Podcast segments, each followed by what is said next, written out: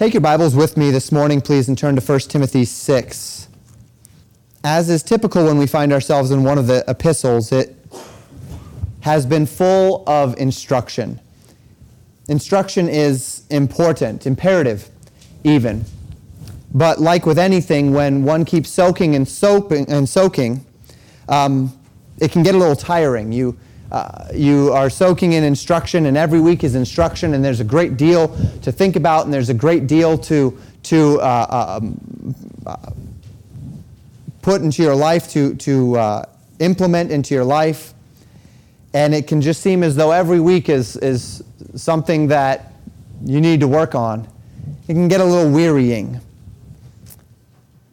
Last week, we were walking through 1 Timothy chapter 6, verses 11 through 16, and within this context, we came to a couple of very unique verses in verses 15 and 16. I didn't spend long on them, and I didn't spend long on them because the essence of their meaning exists in support of the main point Paul was making in regard to ministers fleeing these things, right? Ministers fleeing those, those lusts of the flesh, the lust of the, the of, uh, the eyes, and the pride of life. And the basis, the root, one of the, the essence, the elements of essence of fleeing these things, O man of God, is that you have this great God, the only potentate, the King of kings, the Lord of lords, who only hath immortality, dwelling in light which no man can approach unto. And as I was preaching last week, uh, there arose within my heart a desire to maybe pause for a moment and to think about those two verses a little bit more closely. And then I was talking uh, to uh, someone this week, and they were asking a few questions about these verses, and it confirmed in my mind that we need to slow down for a moment and explore these verses a bit deeper. And we'll wrap up the epistle next week and continue along this context. And the question I want to ask this morning is who is this God that we serve? We'll take a moment to step out from the instruction that we've been getting to dig to that deeper foundation, that deeper level of motivation. Why is it that all of these things should matter to us? Why is it that we elevate God's word and we elevate these principles so high? Why is it that we strive for them and we reach for them and we, we, uh, we pray for them and, and, and we long for them? Who is this God that is so worthy of all of these things that we, that we seek unto? Why does who God is matter to who we are? Or matter to who we ought to be? And so we'll take a bit of an instructional break today. There will still be an exhortation at the end, as is common. But we're just going to consider together the nature of God. And we'll begin here in 1 Timothy 6, verses 15 and 16, and then venture to some other passages and walk through the topic at hand.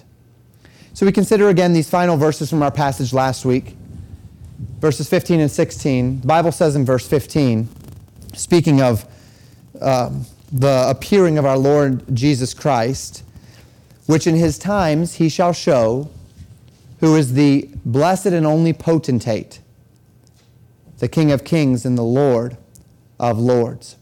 The blessed and only potentate, Paul writes.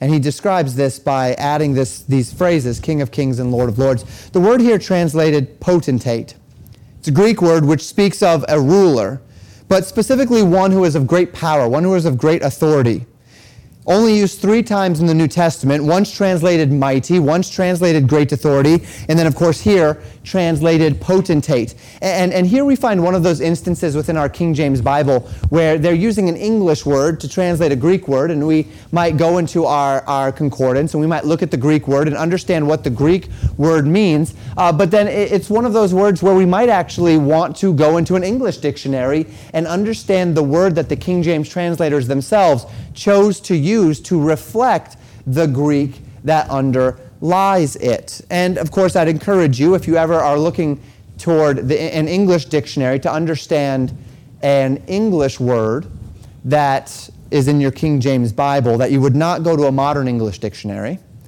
because the words in our King James Bible were last updated in 1769, and that was a very long time ago.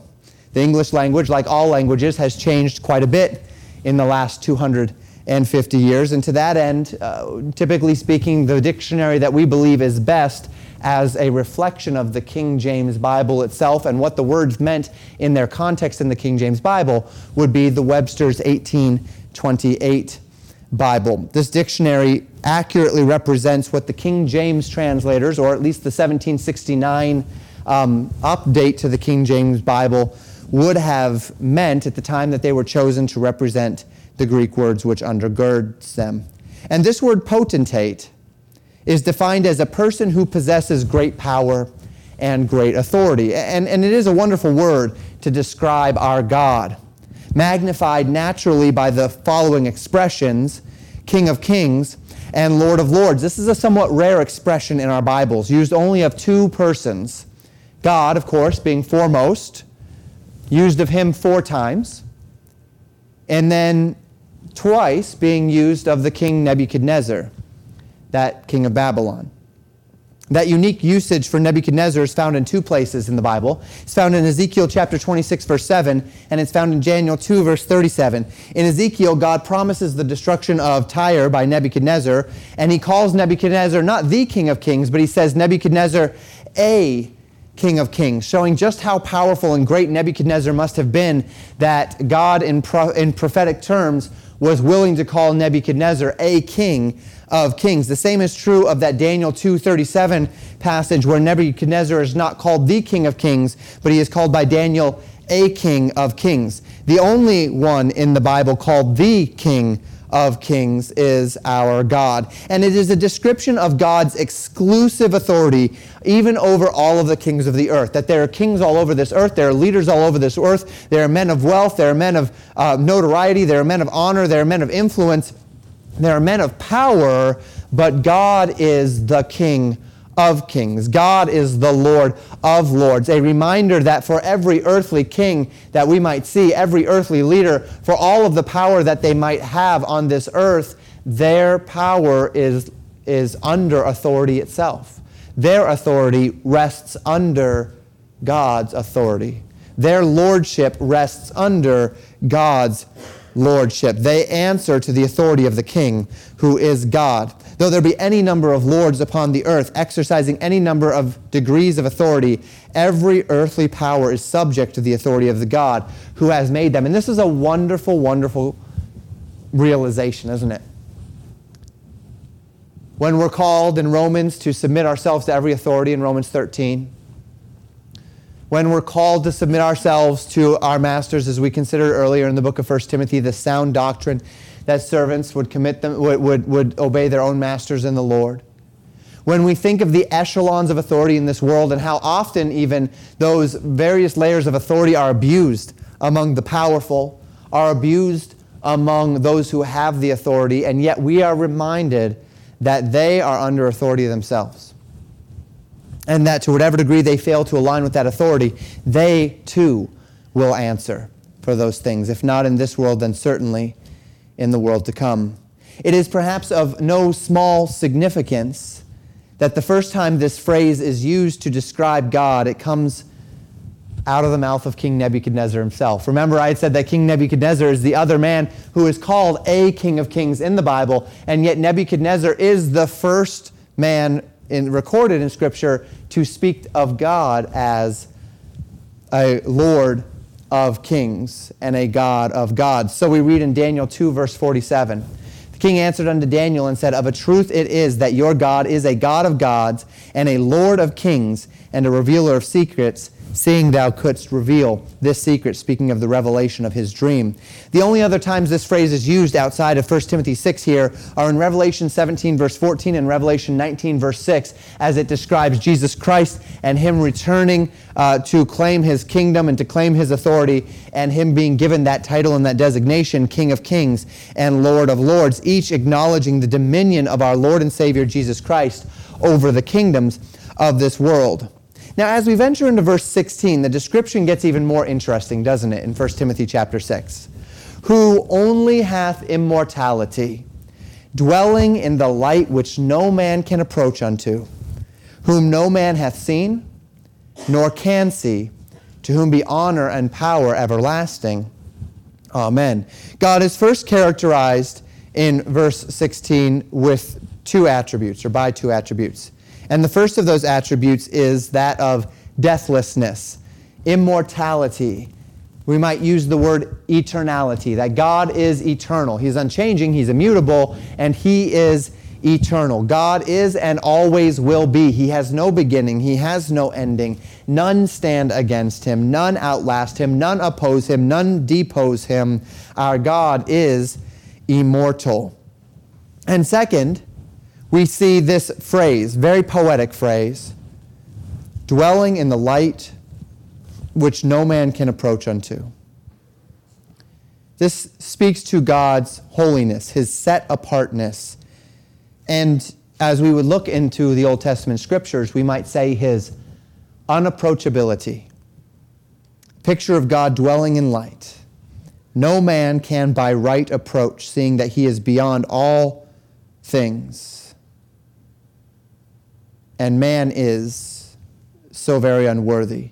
No man can, by sheer physical capacity, by merit of his own, approach God. For the senses of a mortal man could not abide the holiness of the everlasting God. He is, in that sense, unapproachable. Described at the beginning of 1 Timothy, chapter 1, verse 17, when we were there, as the immortal, immortal invisible, only wise God. Thus, he whom no man hath seen nor can see. Now, we'll talk about this later in the sermon, but this very holiness, this unapproachability of God as one who is wholly set apart unto himself, is very, very important to the essence of Scripture, to the essence of the arc of redemption. It ought to inform our understanding of God, but it cannot be understood apart from the ministry of the finished work of Jesus Christ. What we're going to do is we're going to kind of trace that arc in our time together. We're going to first begin with the establishment of that holiness and recognizing the Old Testament essence of that holiness. And then we'll trace that arc through the finished work of Jesus Christ to understand why it's so important to us today. And we begin our journey with the point in history where God introduces himself to us in the most clear and poignant way. And we see this in God's interactions with the prophet Moses. We begin in Exodus chapter 3 as we walk through this journey, understanding this God who only hath immortality, this God who dwells in the light which no man can approach unto, this God whom no man hath seen nor can see. The Bible says in Exodus chapter 3, verses 1 through 6 Now Moses kept the flock of Jethro, his father in law, the priest of Midian. And he led the flock to the backside of the desert and came in, uh, to the mountain of God, even to Horeb. And the angel of the Lord appeared unto him in a flame of fire out of the midst of the bush. And he looked, and behold, the bush burned with fire, and the bush was not consumed. And Moses said, I will now turn aside and see this great sight, why the bush is not burnt.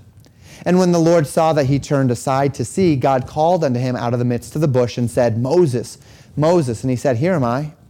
He said, Draw not nigh hither, put off thy shoes from off thy feet, for the place whereon thou standest is holy ground. Moreover, he said, I am the God of thy father, the God of Abraham, the God of Isaac, and the God of Jacob. And Moses hid his face, for he was afraid to look upon God. We experience with Moses here his first interaction with the creator of all things. Moses sees the angel of the Lord appear as a flame of fire out of the middle of a bush. And as Moses approached, the Bible says God stopped Moses in his approach to the burning bush, commanding him to take off his shoes from off of his feet, because the place whereupon he was standing was holy ground. So we see that the ground, by the very presence of God, was consecrated. And so as Moses would approach unto simply this apparition of the angel of the Lord, representing, as we would understand it, we're not going to go into the explanation of this today, but representing the divine second person of the Trinity,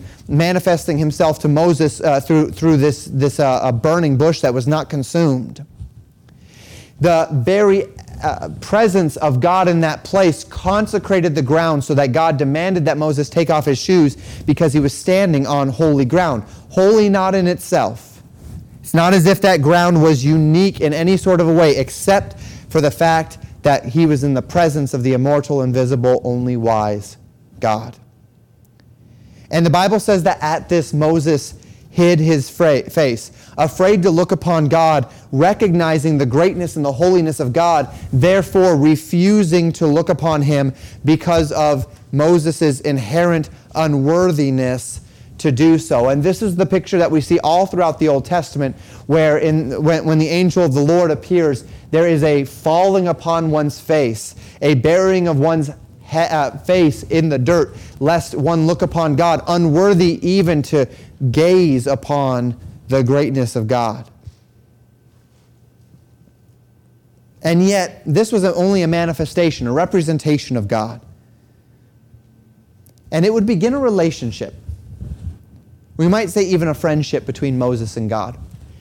And this relationship is going to become more and greater and deeper. And it's going to climax with Moses drawing uh, really as nigh to the very presence of God as any man perhaps ever has, aside from Jesus Christ himself. As this relationship increases, drawing nearer and nearer to God in the years to come. And that's what we're going to trace. We see Moses introduced to God, and the essence of the holiness in this point of God's presence in this point, Moses, take off your shoes, for the ground upon which you're standing is holy ground. We skip ahead then, and we skip ahead to the day when God had redeemed Israel out of Egypt, and they were standing at the foot of Mount Sinai, and God is prepared to give to the people his covenant. And in Exodus chapter 19, beginning in verse 7, the Bible says this And Moses came and called for the elders of the people and laid before their faces all these words which the Lord commanded him. And all the people answered together and said, All that the Lord hath spoken we will do. And Moses returned the words of the people unto the Lord. And the Lord said unto Moses, Lo, I come unto thee in a thick cloud, that the people may hear when I speak with thee, and believe thee forever and Moses told the words of the people unto the Lord.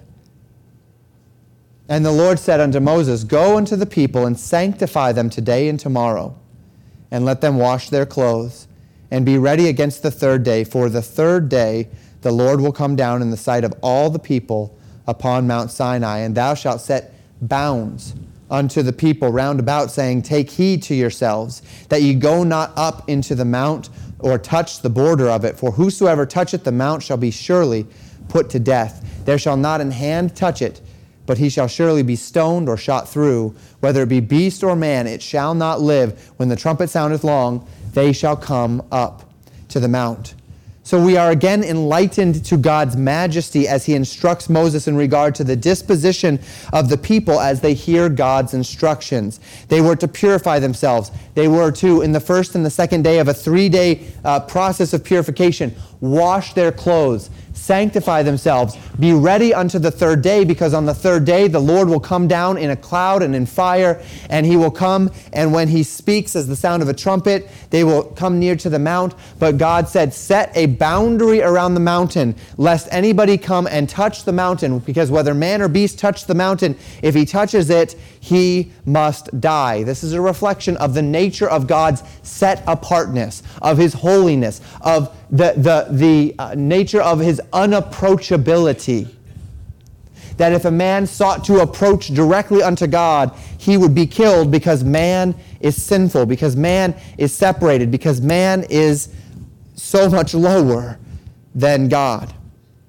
And we read of this presence in verses 16 through 18 of Exodus 19. And it came to pass on the third day in the morning that there were thunders and lightnings and a thick cloud upon the mount, and the voice of the trumpet exceeding loud, so that all the people that was in the camp trembled. And Moses brought forth the people out of the camp to meet with God, and they stood at the nether part of the mount. And Mount Sinai was altogether in a smoke because the Lord descended upon it in fire and the smoke thereof ascended as the smoke of a furnace, and the whole mount quaked greatly. Notice here the description of the majesty of God. He descends in smoke and in fire, and there's a sound like the sound of a great trumpet, and so it's loud. and there's thunders and there's lightnings and there's clouds and there's fire and the whole mountain is shaking at the presence of the holiness and the majesty of God, dwelling in the light in which he dwelled, which no man can approach unto, veiled by the clouds and the smoke, the fire that burned upon the mountain, the thunders and the lightnings, the voice, the sound of a great trumpet, the whole mountain shaking, the people are terrified. At the veiled presence of the holiness of God. So Moses, approaches unto the burning bush, and he takes off his shoes because the ground upon which he stood was holy ground, because God was there, veiled in an apparition of the, the burning bush. God draws closer unto the people in Exodus 19, descends upon the mount in the cloud and in the fire and in the lightning and the, and the mountain shaking and the sound of a trumpet, and they are thus upon holy ground, unable to come to the, the mount, unable to touch the mount lest they die because of the unapproachability of the holiness of God. But the pinnacle of the descriptions of God's glory, of God's majesty, of God's holiness, of God's inaccessibility is found in Exodus 33. That he is the God who only hath immortality, dwelling in light which no man can approach unto the people have been stiff necked. Moses beseeches God that he would be with his people, though they are stiff necked. Moses tells God, If you go not with us, don't even carry us into the promised land. Carry us not hence. We must have your presence, God. Don't take your presence away from the people, beseeching God because of the, the hardness of the hearts, because of the rebellion of the people, not to withdraw his presence from his people. And God tells Moses that at Moses' request, he will do this thing. He will stay with the people. He will allow his presence to be among the people. And it's at this time that Moses then makes a second request of God.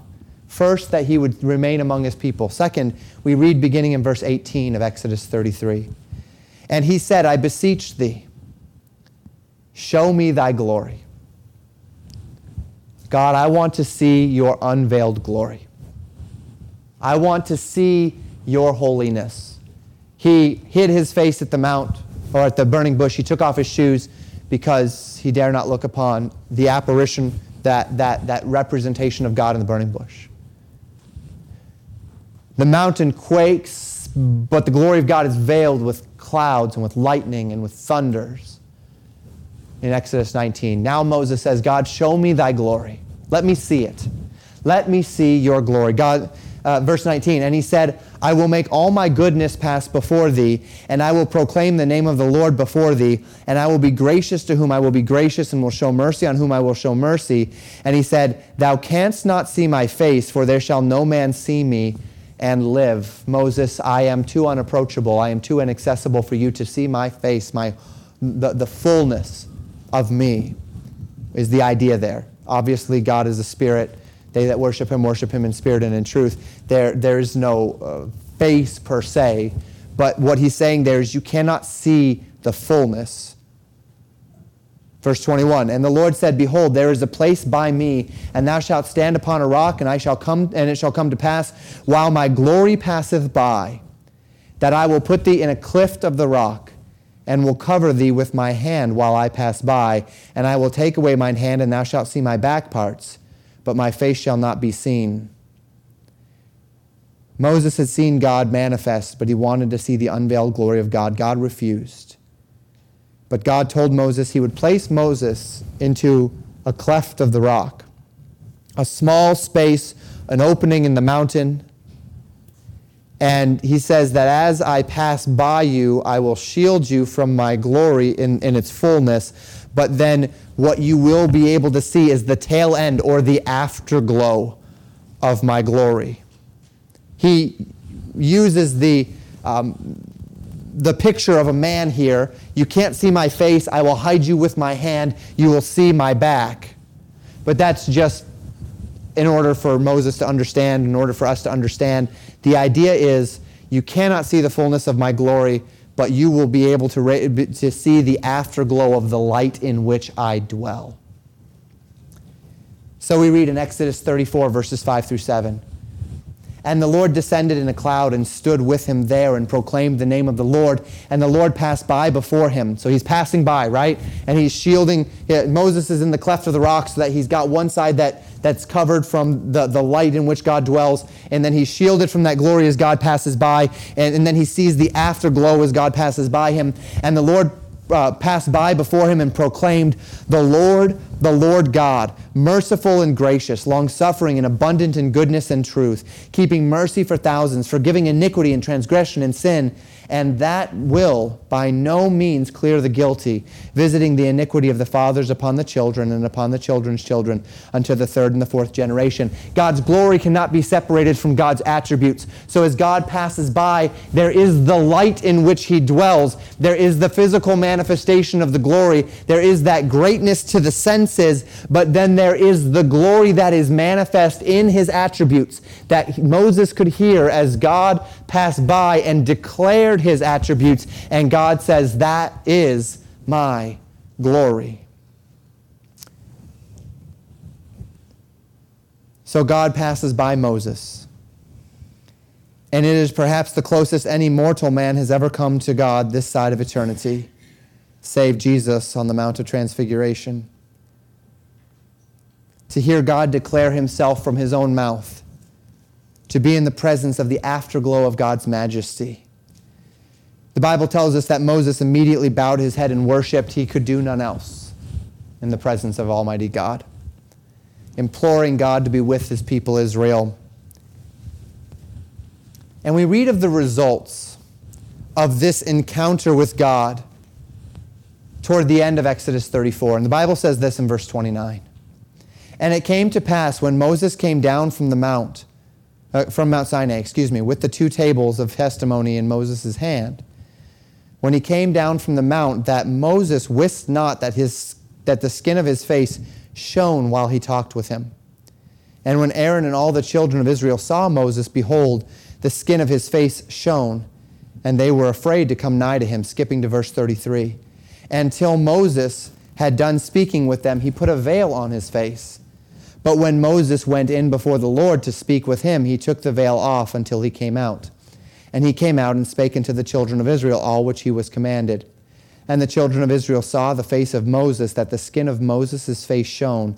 And Moses put the veil upon his face again until he went in to speak with him when Moses descended from the mount, having asked God, Show me thy glory, and Moses not actually seeing the light in which God dwelled, but only seeing the afterglow, the back parts of the light in which God dwells, of the glory of God's majesty, of the unapproachability of God's holiness. His face was literally glowing from the light of God's presence.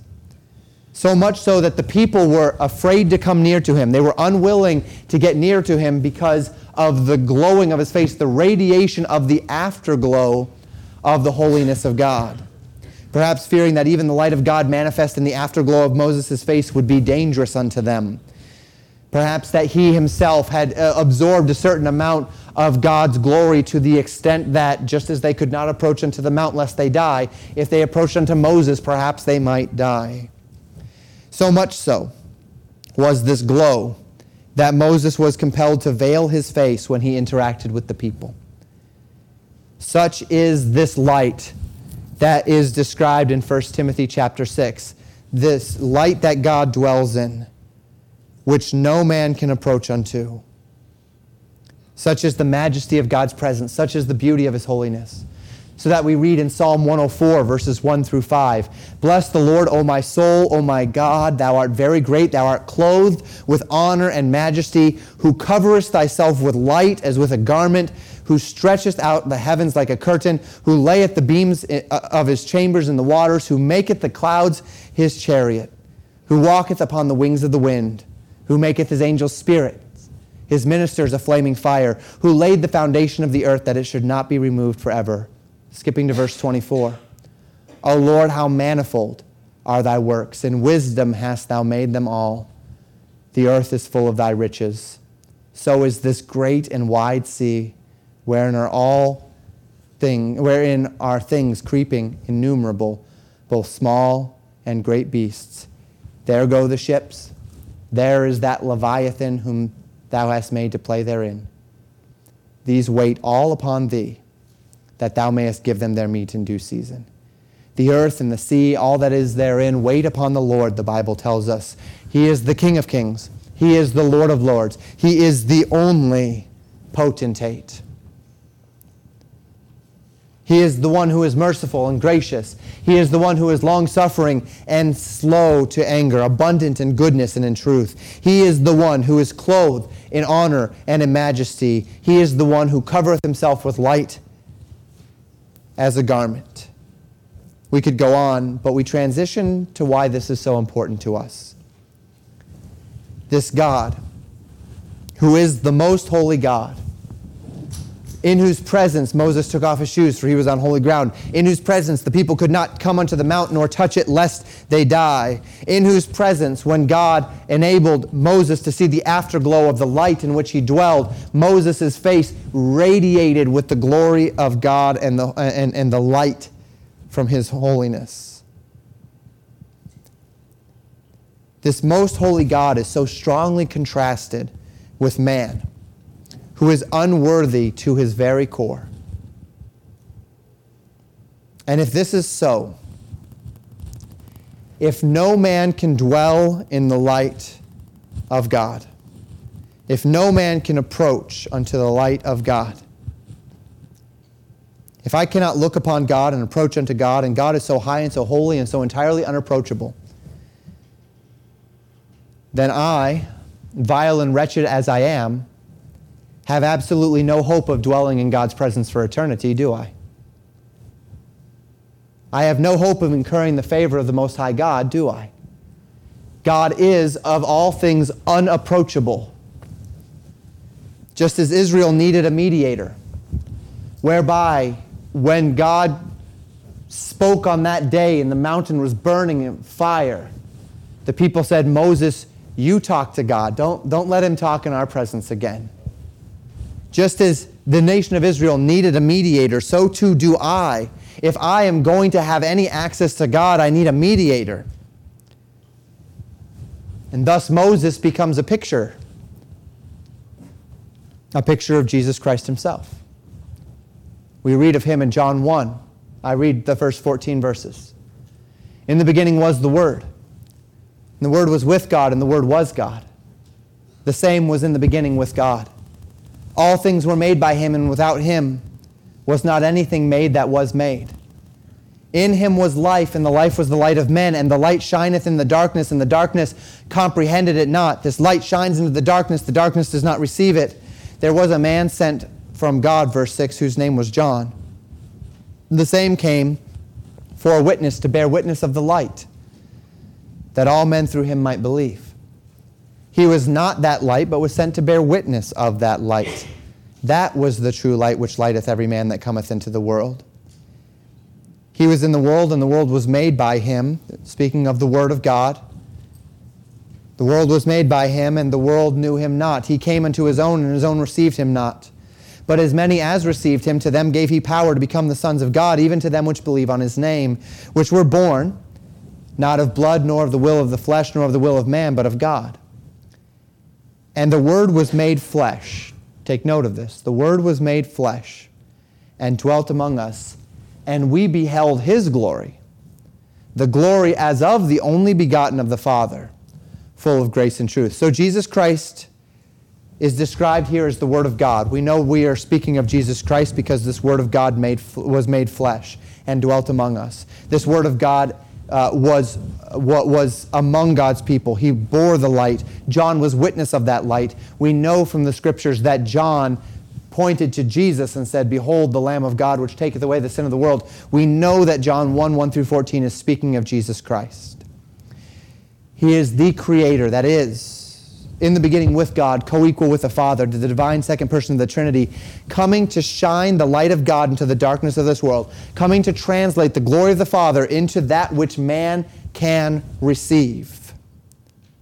God's glory, though veiled in mortal flesh, was fully manifest in the person and work of Jesus Christ, the fullness of grace and truth manifest to men So that verse 18 tells us this No man hath seen God at any time. That corresponds with what we've learned today. But notice this the only begotten Son, which is in the bosom of the Father, he hath declared him. No man has seen the Father. Moses, had he seen the Father, would have died. God said, I can't show you my face, lest you die. Had the people of Israel seen the Father, they would have died. But the only begotten Son, he who is in the bosom of the Father, he who is the express image of the Father, as we'll see in a moment, he has declared the Father. He has revealed the Father so that Jesus would tell Thomas in John 14, verses 9 through 11, Jesus saith unto him, Have I been so long time with you? Excuse me, Philip. And yet, and yet thou hast, hast thou not known me, Philip? He that hath seen me hath seen the Father. And how sayest thou then, Show us the Father? Believest thou not that I am in the Father, and the Father in me? And the words that I speak unto you, I speak not of myself, but the Father that dwelleth in me. He doeth the works. Believe me that I am in the Father, and the Father in me, or else believe me for the very work's sake. Jesus said, If you have seen me, you have seen the Father. Certainly, God, clothed in light, unto which no man can approach unto. The glory of the Father Himself the holiness of God, manifest of the, of the revealed unapproachability of God. And yet, Jesus Christ, God made flesh, dwelling in this mortal body, in this temple made of clay, not in a light unto which no man can approach but rather among men full of grace and truth, God in flesh. But more, all the more importantly, not just God in flesh, not just the manifestation of the Father, but Emmanuel, God with us. God with us. God becoming accessible to man. The unapproachable God is made approachable, though no less holy. The Most High God has come to us because we could not go to him. May I say that again? The unapproachable God has come to us because we cannot go to him. Jesus called the Son of God called in Hebrews chapter 1 verse 3 the brightness of the Father's glory and the express image of his person, the one who upholds all things by the word of his power. But he who made himself of no reputation and took upon him the form of a servant and made in the likeness of men, and who by himself purged our sins, that we might be made the righteousness of God in him. This is where this comes and hits home. So that we might be clothed in Christ's righteousness, cleansed from our sin. And here it is made worthy in Christ to approach unto the God who only hath immortality.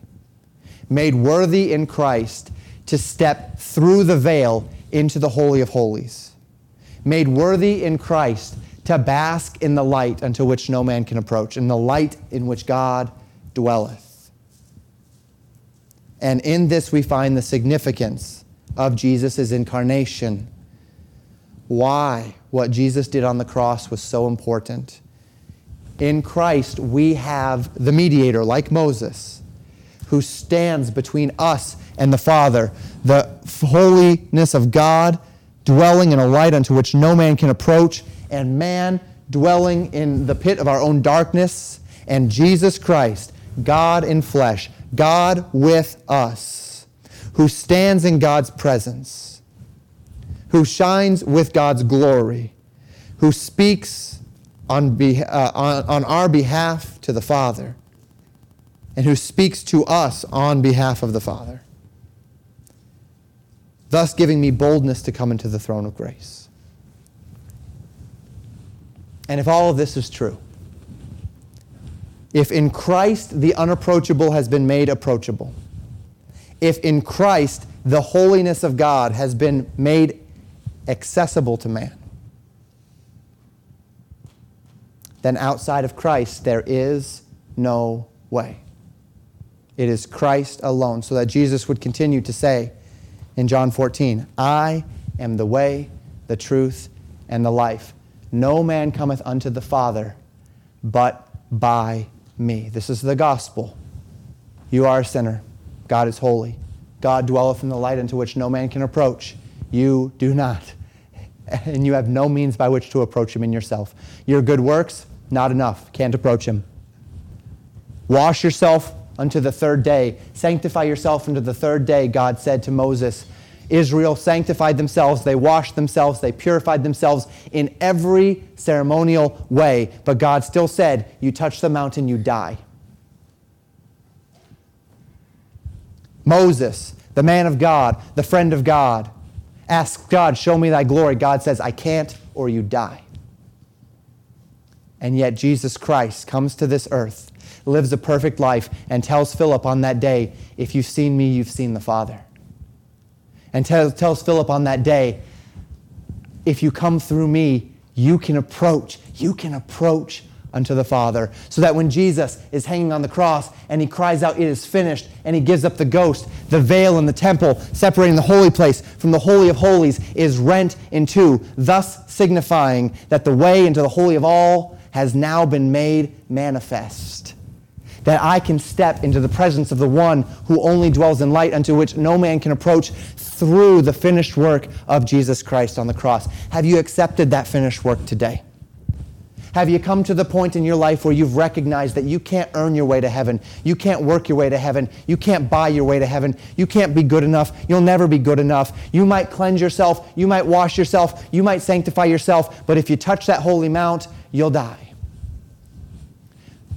Have you ever come to the place where you've recognized that there is a Savior, a mediator between God and man, one who did for you what you cannot do for yourself, one who died on the cross, who paid the price? He hath made him to be sin for us, who knew no sin. Why? That we might be made the righteousness of God in him. So that as I accept Jesus as my Savior, as I place my full faith and, and trust in the finished work of Jesus Christ alone to be my righteousness, I am clothed in Christ's righteousness and thus made worthy in Christ to stand before a holy God. Of course, he didn't just die. The Bible says three days later, Jesus rose again from the dead. A dead Savior would do me no good. A dead Savior might be able to, to, to say some really nice things, but if he is dead, he certainly can't give me eternal life. If he is dead, he certainly can't do the things that he promised to do for me after my death. But that he lives, so too can we. And if all this is true, if God is this holy God, and if Christ has done this thing as the only means by which to draw me near, so that Christ is the only way, this is why the Buddha can't get me to, Christ, to God. This is why Muhammad can't get me to God. This is why my uh, some, some priest or, or, or, human mediator can't get me to God. This is why no religious system can't get me to God. The reason why is because they aren't perfect. They haven't represented the Father. They aren't God in flesh, God with us. Only Christ, Christ alone. This is why Christ has done these things, that I might be brought near to the immortal, invisible, only wise God. If this is true, how should I respond? Back to 1 Timothy 6, verse 16. That final phrase To whom be honor and power everlasting. Unto God belongs all glory, that we regard God with the value that is due unto his name. Unto God belongs all power, this word often translated dominion, that God is worthy to be regarded with the value due to him. He is worthy to be regarded with the authority due to him. And within the scope of this, Peter describes our relationship with God thusly in 2 Peter 3. But the day of the Lord will come as a thief in the night, in which the heavens shall pass away with a great noise, and the elements shall melt with a fervent heat. The earth also and the works that are therein shall be burned up. Remember, Paul was just speaking about the appearing of Jesus Christ in verse 14. It is the appearing of Jesus Christ. That is the day. That is the day when it will be revealed who is the only potentate, the King of kings, the Lord of lords, who only hath immortality, dwelling in light into which no man can approach, whom no man hath seen nor can see. That will be the day of revelation. That will be the day where all of this comes to a head, the day of Christ appearing. Peter speaks of that day, the day of the Lord, which will come as a thief in the night, wherein the works that are in this earth will be burned up. Verse 11 Seeing then that all these things shall be dissolved. Here's the question What manner of persons ought ye to be in all holy conversation and godliness? Verse 12 Looking for and hastening unto the coming of the day of God wherein the heavens, being on fire, shall be dissolved, and the elements shall melt with fervent heat. Nevertheless, we, according to his promise, look for new heavens and a new earth, wherein dwelleth righteousness. If God is who he says he is, believer, and if you are one who has accepted Christ as your Savior, if you haven't, would you make today the day? If God is the immortal, invisible, only wise God, if God is holy, so that there's coming a day when His holiness will fill all the earth, and the elements will melt with a fervent heat, and we, through Christ, are of those who, according to the promise of the gospel, look for new heavens and a new earth. If we live in light, if Paul says in verse 14 of 1 Timothy 6, keep his commandments without spot, unrebukable, until the appearing of our Lord Jesus Christ. If we do what we do today in light of that day when the immortal, invisible, only wise God will be revealed, when the only potentate, the King of kings and Lord of lords will be revealed, what manner of men ought we to be? What manner of persons ought we to be in all holy conversation and godliness? Is God not worthy of honor and power everlasting? Is God not worthy of your priority, of your sacrifice, of your love, of your fear? And it is this that Paul appeals to as he exhorts Timothy unto obedience. And it is this that I exhort you to this morning. If the God we serve is that God of Mount Sinai, funny thing about that instance on Mount Sinai. God comes down and he declares before the people the Ten Commandments. The people say, Moses, never let God speak again in our presence. You speak to God, then, then you speak to us, and we'll take your word for it that God said what you said he said. So then Moses goes into that cloud, into that fire, into that lightning, and into that thunder, and he spends 40 days up on that mount what happens while, while, to the people while he's up there? Having just heard the voice of God like a trumpet, having literally while the fire of God is burning and the mountain is shaking, the people are down in the plains in the camp, forging themselves a golden calf, saying, These be thy gods, O Israel, which brought thee out of Egypt.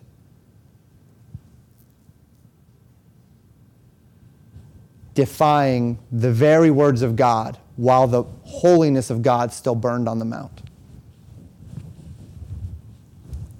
What manner of persons ought we to be in all holy conversation and godliness? The Word of God made flesh. If you've accepted Him today, if you have placed your full faith and trust in the finished work of Jesus Christ today, so that you are veiled in God's righteousness and Christ's righteousness so that you have access to that Holy of Holies, so that you can approach into the God into which no man can approach through Christ in Him. If this is your standing, God forbid that while the holiness of God burns on the mount, we should be in the valley forging ourselves idols. God forbid that while the mountain shakes, with the holiness of God, we should be in the valley, back in our worldly ways, seeking unto the traditions of the world out of which we have come. If we've been made nigh, if the unapproachable God, unto which we could not approach, has approached us instead, what manner of persons ought we to be in holiness and and God, godliness, holy conversation and godliness. If unto this God belongs honor and power, how ought we to respond? Is your life committed to this kind of holiness and godliness of which God is worthy? And thank God we need not do such things on our own. Thank God that we have been clothed in the righteousness of Christ. Thank God we have His indwelling Holy Spirit, empowered by the Spirit of God to live in a manner that pleases Him if you've accepted Christ as your Savior. If only I will submit. This is the God that we serve. The question this morning is how well are you serving that God? Thank you for listening to Pastor Jamin Wickler from Legacy Baptist Church in Buffalo, Minnesota. More information about Legacy Baptist Church and a library of sermons are available at www.legacybaptistchurch.net.